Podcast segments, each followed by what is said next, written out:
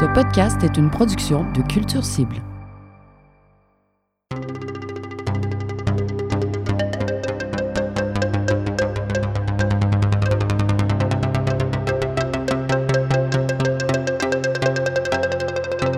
Je suis très curieux tout le temps de savoir comment les interprètes perçoivent la musique, qu'est-ce que ça leur fait, est-ce qu'ils est-ce qu'ils et elles aiment ça, mettons, euh, faire leur tâche avec cette musique-là. Parce que je peux imaginer qu'il y a certaines musiques qui viendraient, euh, qui, qui se battraient contre ce qu'ils ont à faire. Donc c'est un peu le souci tout le temps que j'ai, euh, plus que, ouais, plus que est-ce qu'ils et elles aiment ça, je me demande plus si ça les aide à faire ce qu'ils ont à faire.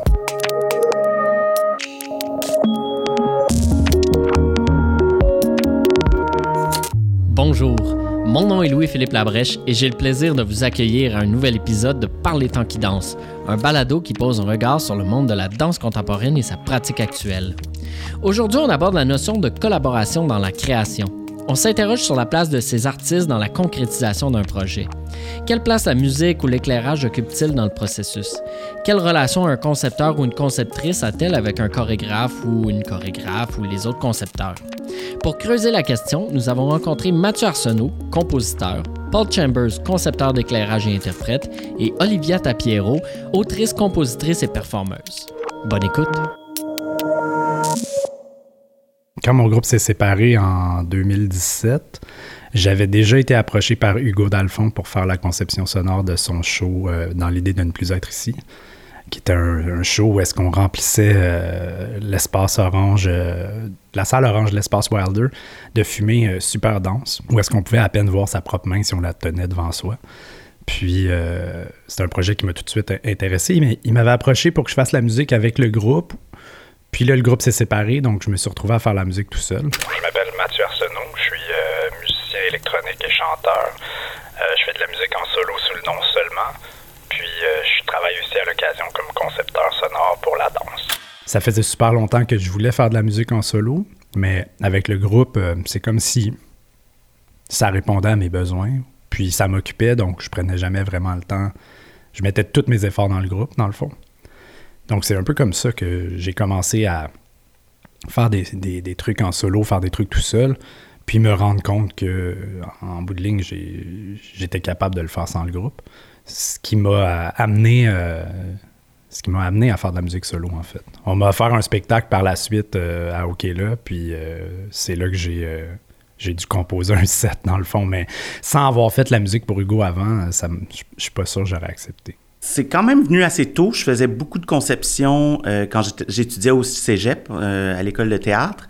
Alors, je travaillais euh, les soirs sur des productions, les week-ends. Euh, et c'est vraiment la, l'éclairage qui m'a parlé le plus. Euh, pour être très pratique, euh, c'est un domaine où, ce que, en fait, tu n'as pas besoin d'énormément d'outils. Mon nom, c'est Paul Chambers. Euh, je suis artiste, concepteur et éducateur. Euh, et je travaille surtout dans le milieu de la danse contemporaine. Euh, les outils viennent avec la salle. Alors, tu sais, je me suis dit, si je, je voulais faire euh, des costumes ou de la scénographie, euh, fallait que je travaille la ma- matière, fallait que j'aille un véhicule, fallait que j'aille une shop pour construire des scénographies, tout ça, euh, des machines à coudre, tout ça. Alors, l'idée de, de, de travailler quand même à la conception, mais dans, dans une méthode un peu plus légère, euh, ça me parlait beaucoup. Comme si je gardais le, le côté conceptuel, mais pas le côté euh, euh, physique du travail.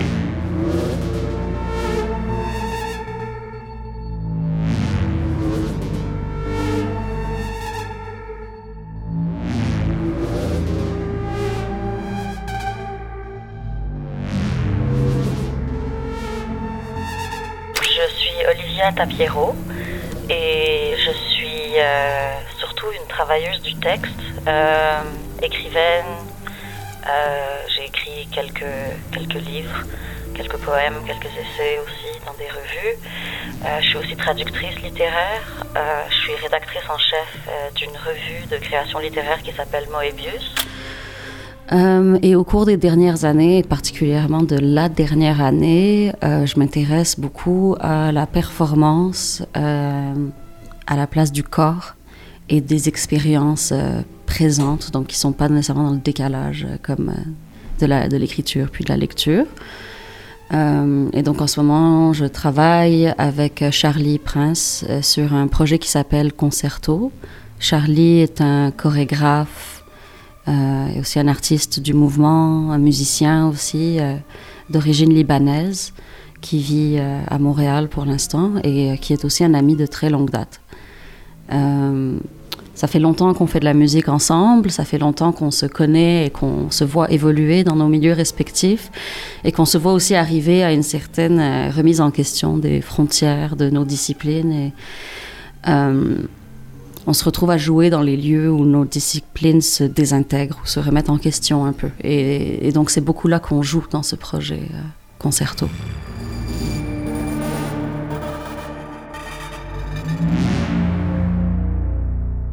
J'ai commencé à jouer du piano euh, quand j'avais peut-être cinq six ans euh, et j'étais très très sérieuse avec le piano jusqu'à mon adolescence euh, où carrément je, je, je caressais un peu le rêve d'être, d'être pianiste euh, classique euh, et c'est plutôt vers mes seize dix-sept ans au moment d'arriver au cégep où j'ai comme dû faire un choix euh, et puis je me suis dit que je, je n'aimerais plus la musique si j'étudiais en musique parce qu'il y avait quelque chose dans la... la répétition, la frustration. Euh, euh, c'est un milieu très rigide aussi. Et donc, j'ai choisi plutôt de faire des études en lettres parce que j'écrivais aussi. Et, bon, tous ces langages-là communiquaient. Donc, la, la musique est arrivée très tôt et c'était vraiment la musique classique au début. C'est vraiment ça que j'écoutais. Euh, et, et je lisais des biographies de compositeurs, de pianistes et tout ça. Là, j'étais très diligente. J'étais beaucoup dans cette euh, révérence. Euh, par rapport à ce type d'excellence-là. Et c'est justement ce genre de truc qu'on remet en question aussi. Euh. Disons que j'ai arrêté ma formation classique à comme dix-sept ans. Et, à, et c'est à cette époque-là aussi que j'ai déménagé dans mon premier appart. Euh, et j'ai déménagé avec mon ami Charlie. Euh, et donc, et Charlie qui faisait des études classiques en musique à, à l'école Schulich de McGill. Et donc, on... c'était très drôle comme époque parce que, d'une part, il y avait une espèce de cockiness où on pratiquait des trucs vraiment intenses, puis là, l'autre entendait, l'autre pratiquait. C'était comme une espèce de tension. Mais on se retrouvait beaucoup à jammer, en fait, et à faire des impros. Et à inviter des gens. C'était, une... c'était un appart très ouvert où les gens venaient passer, amener leurs instruments, dormaient là parfois. Donc, euh, c'est vraiment dans le jam qu'on s'est retrouvés. Et puis, bon, après, Charlie, il a continué en danse. Donc, lui-même est passé d'une discipline à l'autre. Euh, mais la musique est toujours restée cette espèce de filon, là. Euh, la musique expérimentale aussi. Euh, la musique où t'as pas peur de faire une erreur.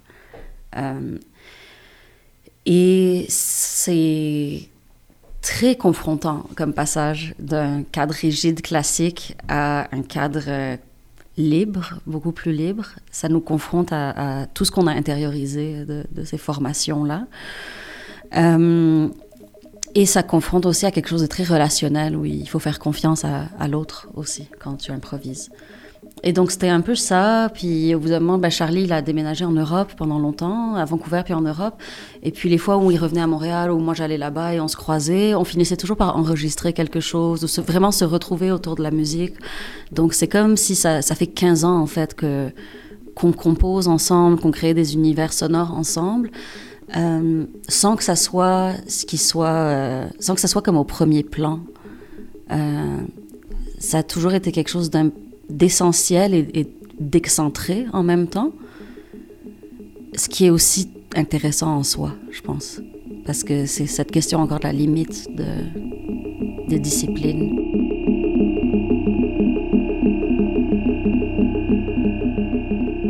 À chaque chorégraphe ou metteur en scène avec qui je travaille, je leur demande comment voyez-vous le rôle de l'éclairage dans votre œuvre.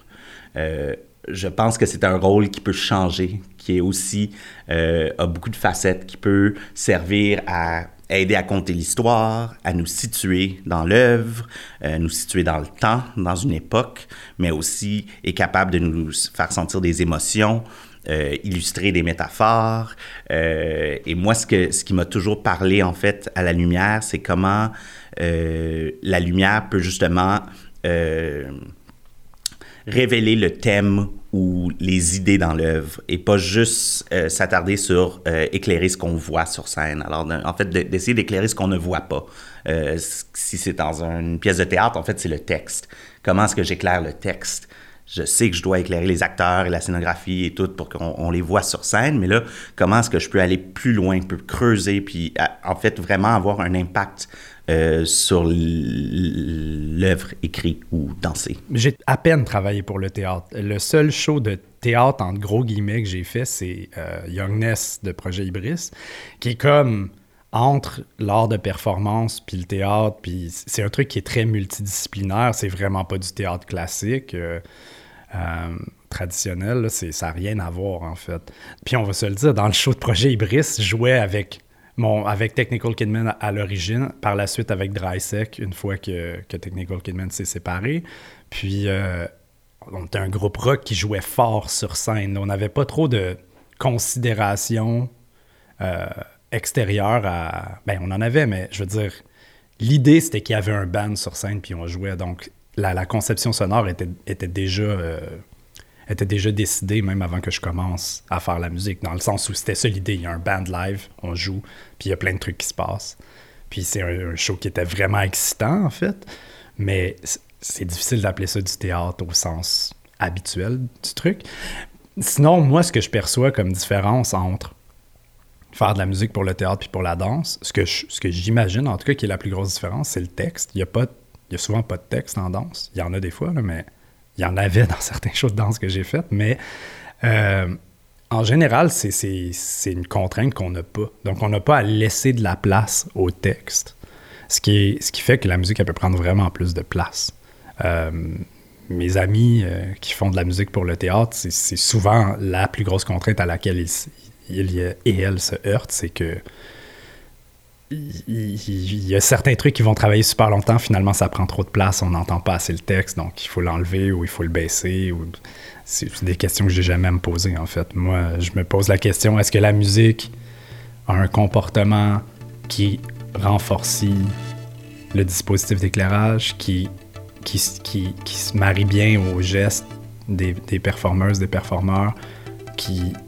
qui amplifie ou qui, qui fait un contraste avec leurs gestes, ou, ou, ou, ou du moins qui leur donne de l'énergie pour faire ce qu'ils ont à faire. Euh, c'est plus ça que je me demande en danse, que est-ce que ça accote bien tel punch, ou est-ce que ça soutient, est-ce que ça masque le texte, et j'ai pas, j'ai moins de, de détails techniques, j'ai l'impression, à, à me soucier, puis plus de détails esthétiques.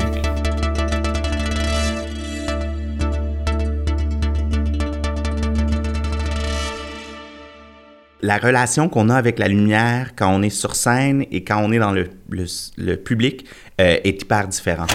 Et souvent, le, la position euh, de l'éclairagiste, en fait, c'est la position euh, dans le public. Tu, tu vois vraiment de l'extérieur l'œuvre. Euh, et sur une coupe d'œuvres, ça a commencé vraiment avec la, la pièce Infinity Donut en deux mille treize de Katie Ward, euh, où ce que justement, euh, on a mis les spectateurs sur scène. Et là, j'ai dit, ben, tu sais, si les spectateurs sont sur scène, puis eux, ils ont soudainement maintenant le feeling de l'éclairage au lieu de la vue de, d'ensemble ou d'extérieur, mais peut-être qu'il faudrait que moi aussi, je sois à l'intérieur. Puis ça, ça a vraiment, euh, ça a vraiment aidé mon, mon parcours, parce qu'il y a plusieurs œuvres maintenant où ce que je considère, en fait, comment l'éclairage sent, comment on sent l'éclairage sur scène, comment ça l'affecte le performeur de la même manière qu'un costume pourrait l'affecter.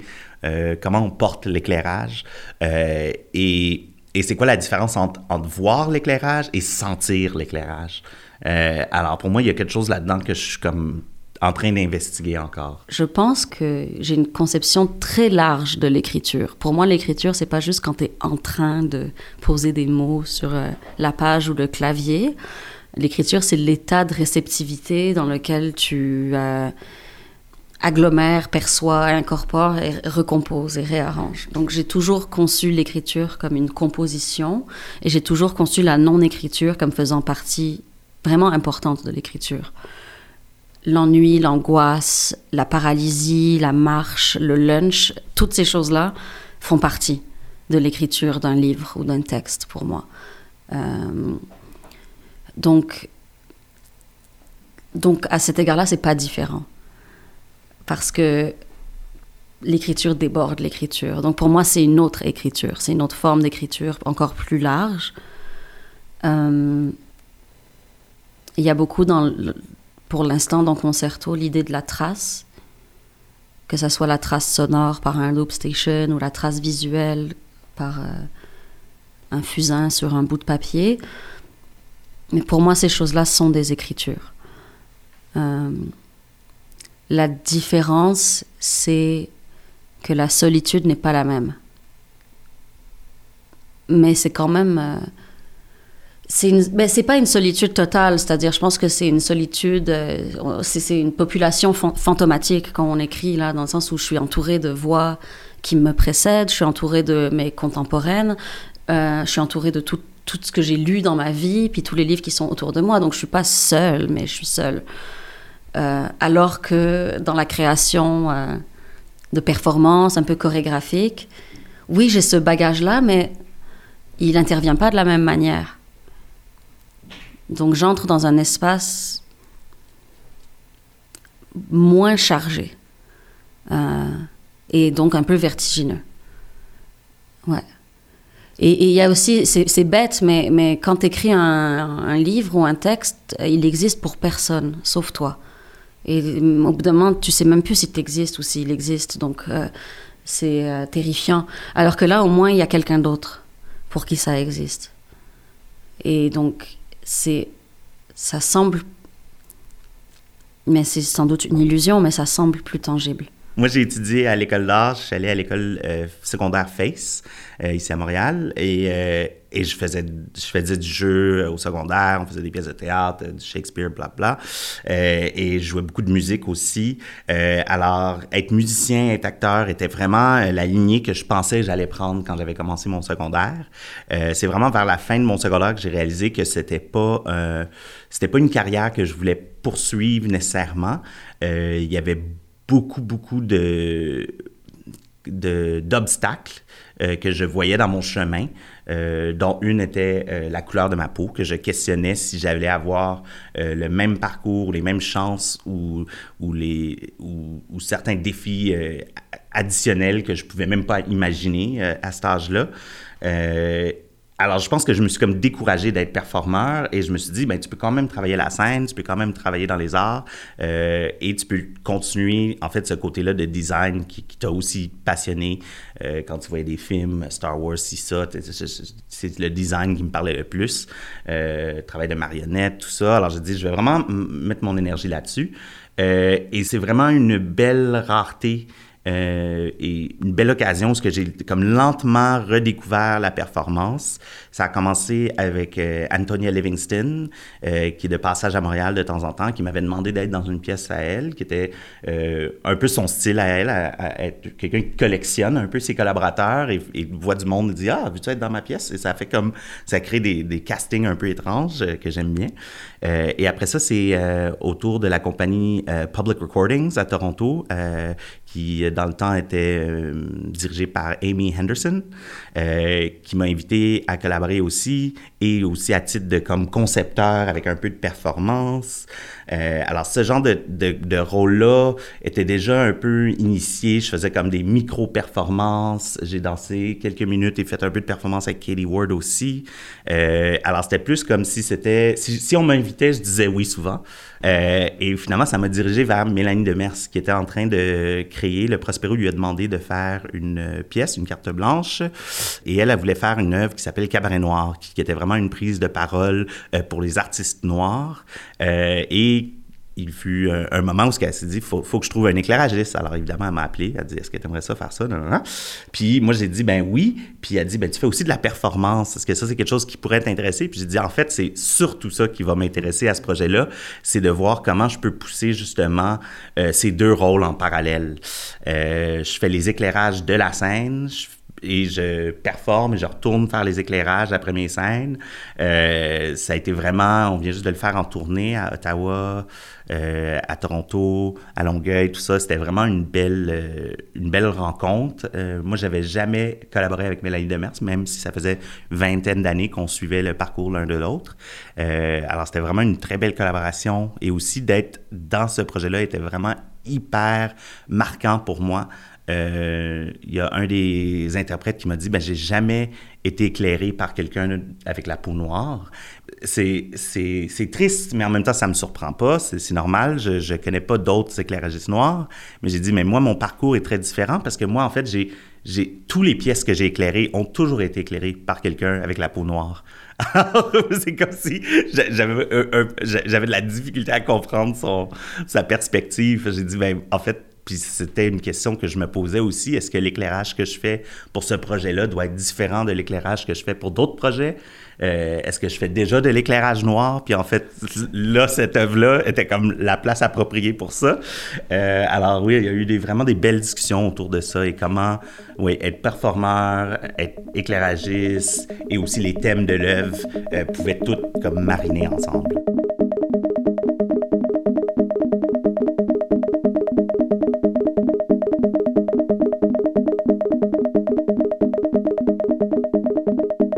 Pour être concepteur faut, et collaborateur, il faut être un peu euh, caméléon. Il faut être capable de justement t'intégrer à plusieurs processus différents, euh, plusieurs méthodes de travail, euh, plusieurs organigrammes différents aussi, où ce que la, l'hierarchie est aussi différente. Euh, alors, j'ai toujours, euh, j'ai toujours essayé en fait de, de me, me greffer un peu euh, aux autres collaborateurs que, avec qui je travaille. Euh, je travaille souvent avec Antoine Bertium, qui est un, un compositeur et concepteur sonore. Euh, alors, nous, notre relation est, est déjà hyper forte. Quand, il, quand, on, quand on travaille un projet ensemble, c'est comme si on savait chacun déjà ce qu'on allait faire, même si c'était pas hyper euh, détaillé. Il y avait déjà comme une, un rapport qui était créé. Euh, et pour ma relation avec les metteurs en scène ou euh, chorégraphes, tout ça, euh, souvent, j'essaie justement de trouver une manière de, d'un peu, euh, comment dire... copier leur, leur processus de création euh, et, et comme le traduire à un processus d'éclairage. Alors ça, c'est vraiment... J'ai, j'ai plusieurs chorégraphes que je suis où c'est vraiment ma méthode, c'est de faire ça. J'essaie de voir c'est quoi ton processus, puis est-ce que je peux prendre ce processus-là et le, l'intégrer avec mes outils et travailler de cette manière-là. Peux-tu nous donner un exemple? Oui, absolument. Euh, exemple avec euh, Katie Ward, avec qui je travaille depuis euh, un bon moment maintenant. Sur, euh, je pense que j'ai fait ces quatre dernières pièces pour, euh, à l'éclairage. Euh, Katie, la manière qu'elle, qu'elle crée, elle crée euh, vraiment des pièces avec ce qu'elle appelle des recettes. Alors, un peu comme une recette à la cuisine, euh, c'est comme un genre de schéma de l'œuvre, puis ça dit, tu sais, tu peux faire ça, ça, ça, ça, ça, mais il y a quand même des variations, il y a quand même de l'espace pour de l'interprétation. Euh, et moi, je me suis dit, ben, et si je faisais une recette pour la lumière, pour ces pièces? Alors maintenant, toutes les pièces de Katie Ward, il y a une recette. Ça veut dire, tu sais, tu peux utiliser la, la couleur jaune quand tu veux, mais pas trop. Tu sais, c'est un peu comme, mets-y un peu de sel, mais pas trop. Tu sais, alors, ça fait que j'ai, j'ai comme des règles euh, un peu différentes euh, qui suivent pas nécessairement euh, une histoire ou des codes théâtrales, mais en fait, suivent vraiment euh, le processus créatif de la chorégraphe. En fait, c'est la première fois qu'on collabore de manière officielle et assumée. Euh, autrement, ça a toujours été un peu backstage, un peu dans le salon quand on a fini nos journées. Euh, donc, c'est, c'est euh, vraiment singulier de se, de se retrouver euh, dans un contexte un peu plus structuré pour créer.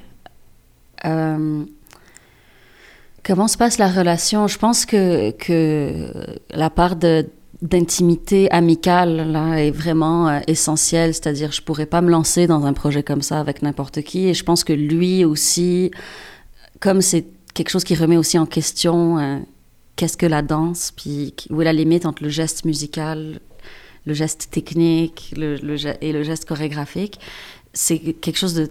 Et moi, bon, c'est, c'est, moi, je suis habituée à être dans une démarche où, euh, où je ne laisse pas de traces autres que l'écriture et où mon corps n'est pas là, en fait, au moment où la, l'expérience esthétique a lieu pour les gens. Euh, donc, c'est extrêmement vulnérable comme, euh, comme euh, situation, je pense, pour les deux. Euh, et en même temps, euh, c'est très fluide, très intuitif. Euh, et c'est sûr, évi- évidemment, euh, donc pour moi, je tripe juste d'être dans un studio de danse, je trouve ça grand, beau, c'est un espace euh, un peu où on peut imaginer plein de choses. Charlie, il est plus habitué à être dans ce genre d'espace-là. Euh, et bon, c'est quelqu'un qui a une immense pratique euh, en danse et en chorégraphie, donc qui, qui, qui peut beaucoup me transmettre certains exercices, mais on fait bien attention à pas euh, à ce qui est pas nécessairement, à ce que ça soit pas nécessairement hiérarchisé, euh, mais que ça soit vraiment au niveau de l'échange. Donc je pense que lui, il a, il a une, un grand bagage au niveau du mouvement, donc il peut vraiment me transmettre des choses, des pistes que moi-même je peux travailler. Mais je pense que moi, j'ai, j'ai... cette absence de bagage, je pense, euh, lui fait du bien. Euh, et fait du bien à, à, à l'œuvre sur laquelle on travaille, parce que justement, je ne maîtrise pas ces codes-là, je ne sais pas ce qu'on est censé faire ou pas faire, et cetera. Donc, c'est comme si je me lance complètement. Euh, et euh, on, on cultive aussi vraiment quelque chose autour de la lenteur, que ce soit dans la, la, la manière de créer ou dans le, la qualité du mouvement ou de la musique. Euh, l'autre chose, c'est que, voilà, Charlie, c'est, pas, c'est quelqu'un qui pense par les, par les gestes beaucoup et en faisant. Euh, c'est quelqu'un d'extrêmement brillant.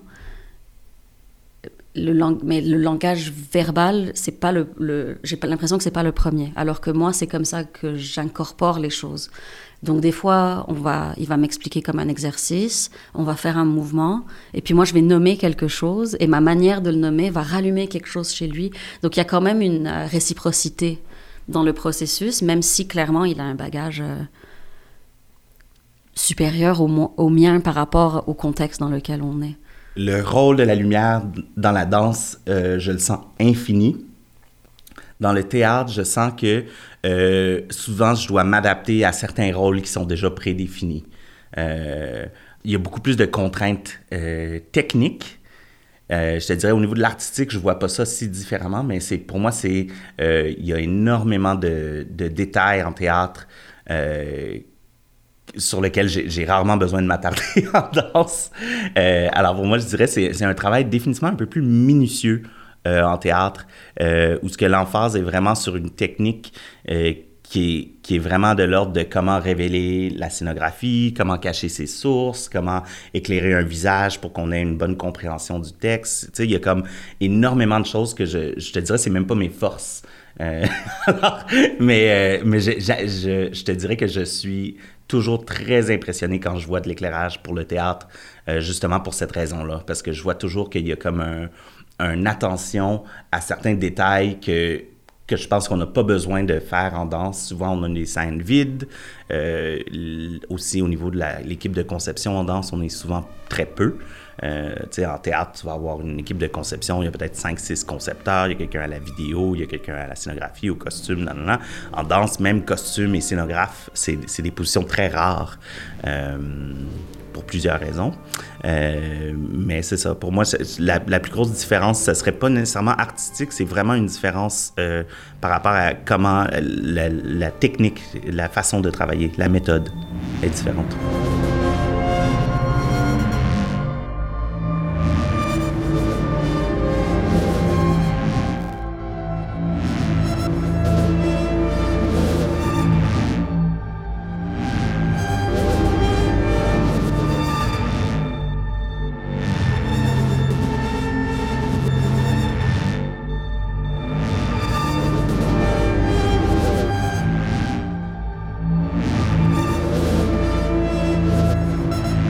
Moi, quand j'écris, donc euh, j'écris avec mon corps, je fais un texte. Le texte existe sans mon corps. Et le texte, c'est comme une, une pierre posée par terre. C'est quelque chose de très solide, concret, tangible. Alors que dans ce projet-là, quand je crée, c'est avec mon corps. Seul mon corps pos- porte la trace de ce qui s'est passé. Et tu rentres chez toi et le truc, il n'existe plus, il existe dans ta tête. Et dans les choses que tu as posées. Donc c'est, c'est, c'est très différent parce que euh, dans l'écriture, tu as la preuve que tu as fait quelque chose. Dans la performance, tu peux te réveiller un matin et dire, en fait, non, on barre tout. Ben, avec un texte aussi, tu peux faire ça, sauf que tu as un truc à détruire. euh, donc... Oui, c'est assez différent, euh, mais en même temps, oui, euh, quand t'écris, t'as la trace d'un truc qui existe pour personne. Et quand tu crées euh, dans une démarche de performance, t'as pas de trace d'un truc qui existe pour quelqu'un d'autre que toi. Euh, donc, la trace est relationnelle. C'est comme un jeu de, de, de négatifs photographiques et de rappels et d'échos en même temps. Et je suis assez comme sensible à ce genre de, de, d'écart et de correspondance. Mais il y a... Ça fait du bien aussi d'explorer d'autres types de langage que le langage verbal. Pour moi, je pense que c'est important à ce stade-ci parce que c'est, c'est ce que je cherche dans mon écriture aussi. C'est le verbe qui dépasse le verbe. C'est le texte qui devient un geste, ou qui devient un rythme, ou qui devient une musique. Donc pour moi, c'est comme assez logique que j'en sois arrivée là. Euh, et tout ça reste très ancré dans la musique. Euh, ouais. Et l'état dans lequel on est quand on fait de la musique, ou l'état dans, dans lequel on est quand on bouge, pour moi, c'est des états qui peuvent être proches que ceux où on est quand on écrit. C'est-à-dire, il y a un état comme à la fois d'hyper-présence, mais une présence tellement pleine que, qu'elle devient une dissolution. Et ça, quand ça se passe, c'est qu'il y a quelque chose.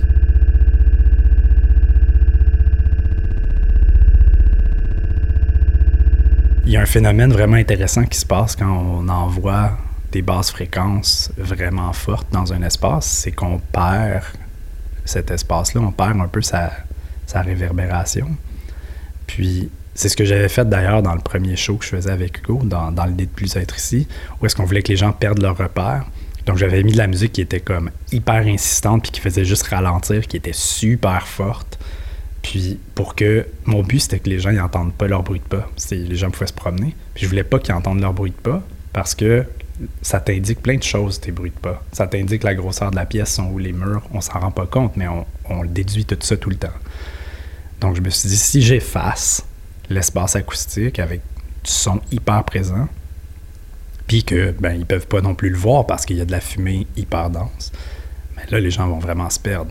Puis je, le fais, je faisais le test moi-même qui était comme, qui savait ce qui allait se passer. Puis ouais, des fois, je, je, comme j'arrivais devant un mur, puis je m'attendais pas qu'il y ait un mur là, donc ça, ça fonctionnait.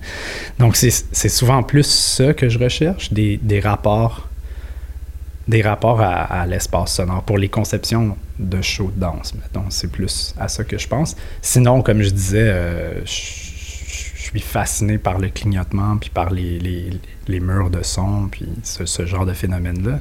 Pour moi, ça a quelque chose de transcendantal.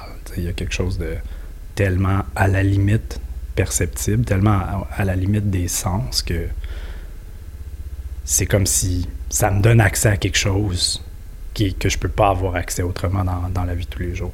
Donc pour moi, c'est quelque chose qui est extrêmement excitant. C'est quelque chose que je recherche, qui a une forme de violence, mais que j'apprécie pas pour son côté violent. D'être encore perceptible, c'est confrontant. Euh, et dans, perceptible dans son présent, donc dans pas quelque chose qui est mis en scène et euh, fignolé, et puis ensuite partagé. Il y a quelque chose de très brut. Et il y a un danger là-dedans qui me plaît, euh, mais c'est sûr, ça fait travailler, là, à des zones profondes et, et pas toujours agréables.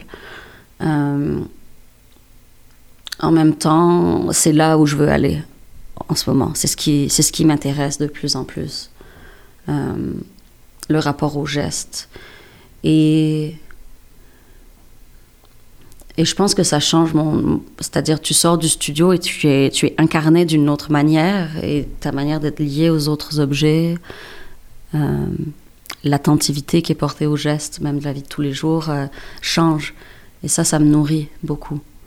Euh, parce que c'est quelque chose que je peux facilement oublier, comme je suis souvent dans des niveaux d'abstraction. Euh, donc la, la, la phrase peut pas me sauver, là.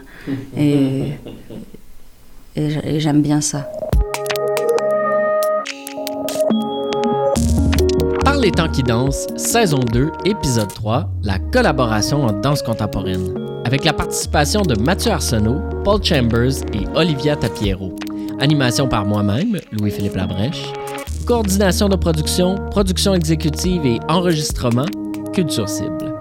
Montage et réalisation, Jean-François Roy pour Cactus Productions Sonores. Merci à Laurane Van Branteghem et Stéphane Labbé. Une production de Tangente.